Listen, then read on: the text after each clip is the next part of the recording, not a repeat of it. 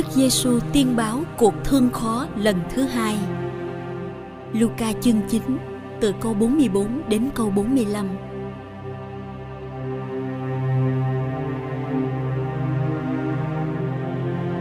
Đang lúc mọi người còn bỡ ngỡ về tất cả các việc Đức Giêsu làm, người nói với các môn đệ: "Phần anh em hãy lắng tai nghe cho kỹ những lời sau đây.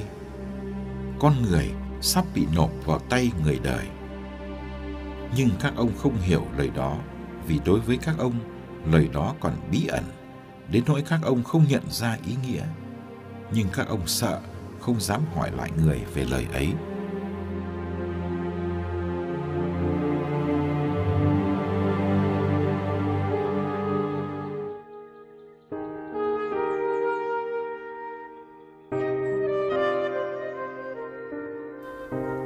Bài tiên mừng hôm nay là lời tiên báo cuộc thương khó lần thứ hai.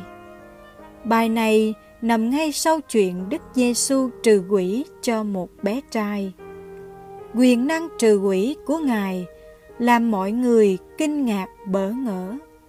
Chính vào giây phút thành công vẻ vang này, Đức Giêsu lại bất ngờ tiên báo về cuộc thương khó sắp đến con người sắp bị nộp vào tay người đời.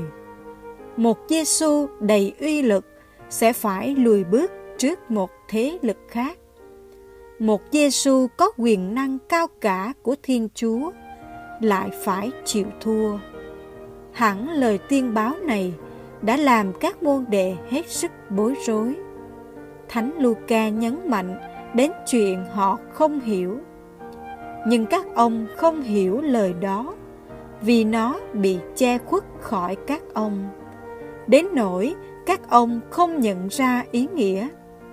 Điều gì đã che khuất ý nghĩa của lời Đức Giêsu tiên báo về việc mình sắp bị nộp, phải chịu đau khổ và chịu chết?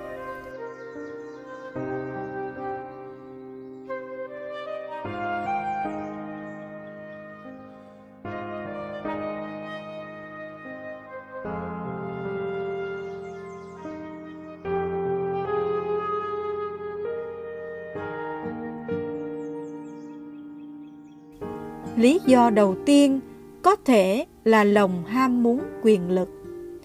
Ngay sau đoạn tin mừng này, các môn đệ vẫn lay hoay với vấn đề ai là người lớn nhất trong nhóm. Sau bữa tiệc ly, Đức Giêsu đã nhận mình là người phục vụ.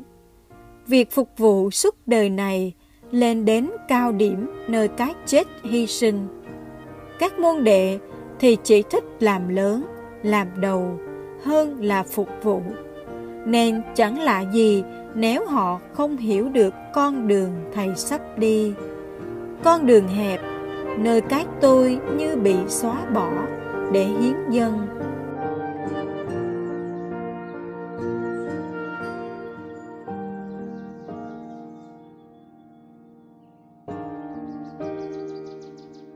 có lý do khác khiến các môn đệ không hiểu được lời tiên báo của thầy. Đó là khi quá nôn nóng, mong đợi ngày thầy đến trong vinh quang. Họ đã quên việc thầy phải trải qua đau khổ và cái chết trước đã. Họ tưởng nước Thiên Chúa sắp xuất hiện đến nơi rồi và tưởng thầy Giêsu sẽ cứu chuộc Israel ngay lập ngay sau khi Đức Giêsu phục sinh, họ đã hỏi Ngài, có phải bây giờ là lúc Thầy khôi phục vương quốc Israel không? Các môn đệ nóng lòng mong đợi vinh quang cho Thầy. Thật ra là mong đợi vinh quang cho chính họ. Họ bị ám ảnh về quyền lực, cũng là ám ảnh về vinh quang nên thất bại và cái chết nhục nhã là điều họ khó hiểu và khó chấp nhận.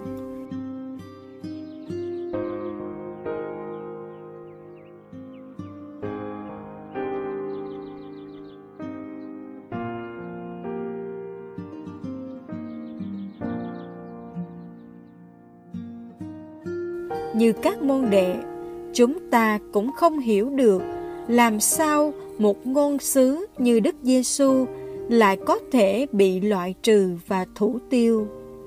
Chúng ta không chấp nhận vai trò của khổ đau, nhục nhã và cái chết trong chương trình cứu độ của Thiên Chúa. Đức Giêsu đã phải soi sáng cho hai môn đệ em mau về màu nhiệm này. Chúng ta cũng phải đối diện với màu nhiệm đau khổ nơi chính mình. Và chúng ta thường thấy nó vô nghĩa, vô lý, vô duyên. Đau khổ mãi mãi là một màu nhiệm mà chúng ta muốn chối bỏ vì sợ hãi. Kitô giáo đã không dạy ta con đường tránh đau khổ bằng mọi giá. Đức Giêsu đã giang tay đón lấy đau khổ với một tình yêu bao dung. Lập tức đau khổ ấy có ý nghĩa và nở hoa.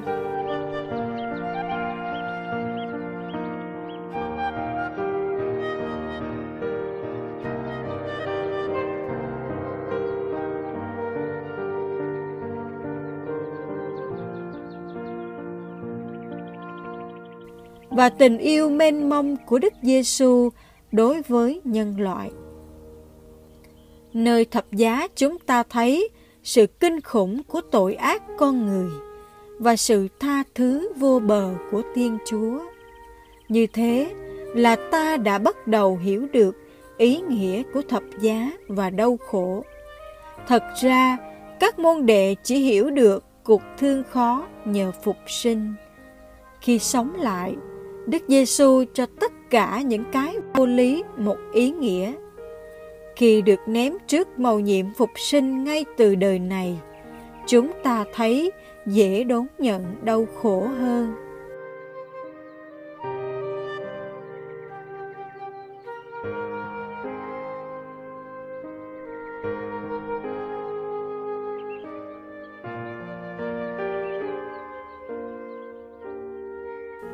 hãy mạnh dạn hỏi Đức Giêsu về ý nghĩa cuộc thương khó của Ngài. Cuộc thương khó của cả nhân loại và của chính bản thân tôi. Đừng sợ hỏi, nhưng hãy lắng tai nghe cho kỹ những lời người nói.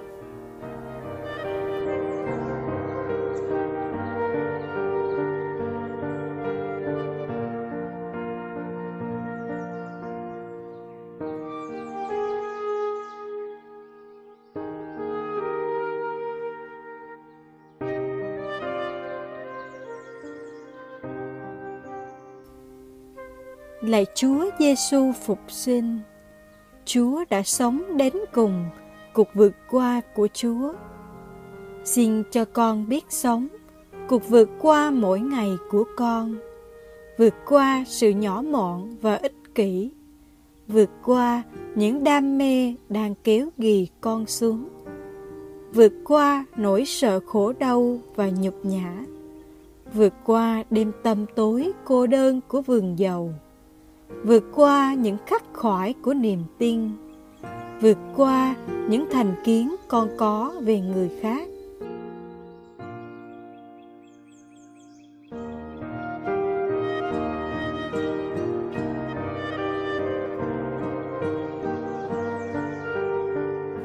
Chính vì chúa đã phục sinh, nên con vui sướng và can đảm vượt qua dù phải chịu mất mát và thua thiệt.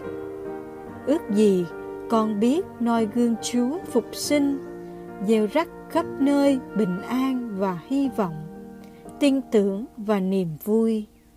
Ước gì ai gặp con cũng gặp thấy sự sống mãnh liệt của Chúa.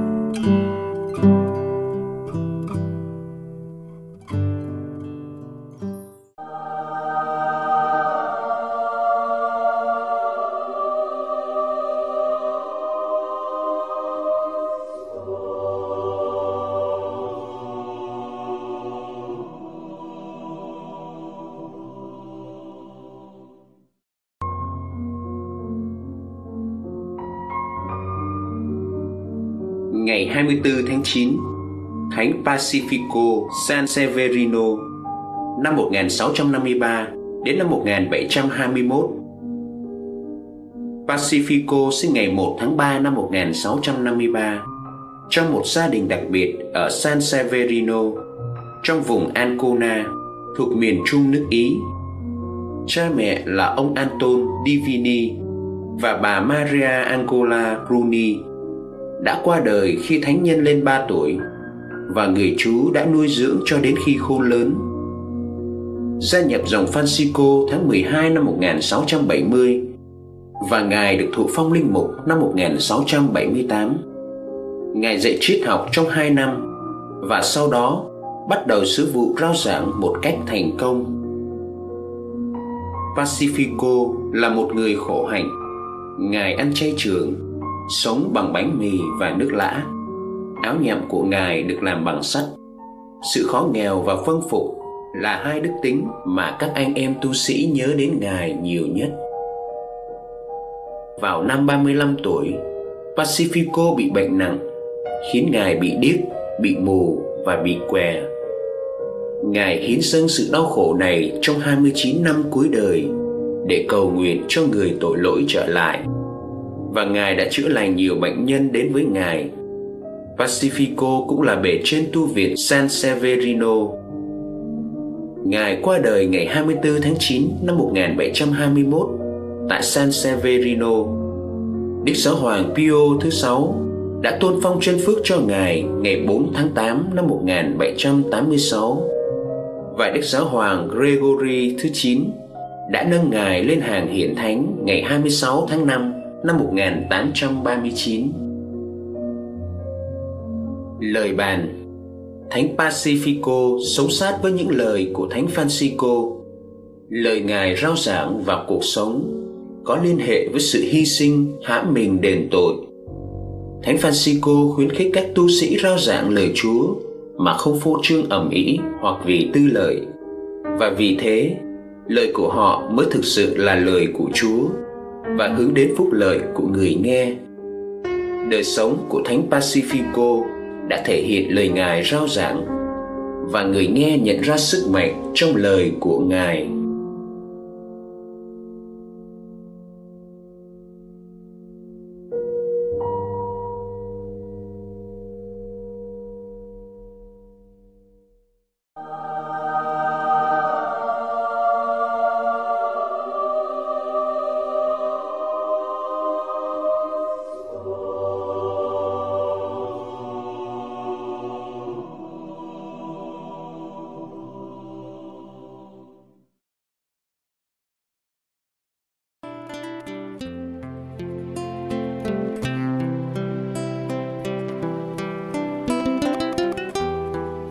Cảm ơn quý vị đã theo dõi chương trình. Kính chúc quý vị một ngày mới tràn đầy niềm vui và ân sủng của Chúa và mẹ Maria.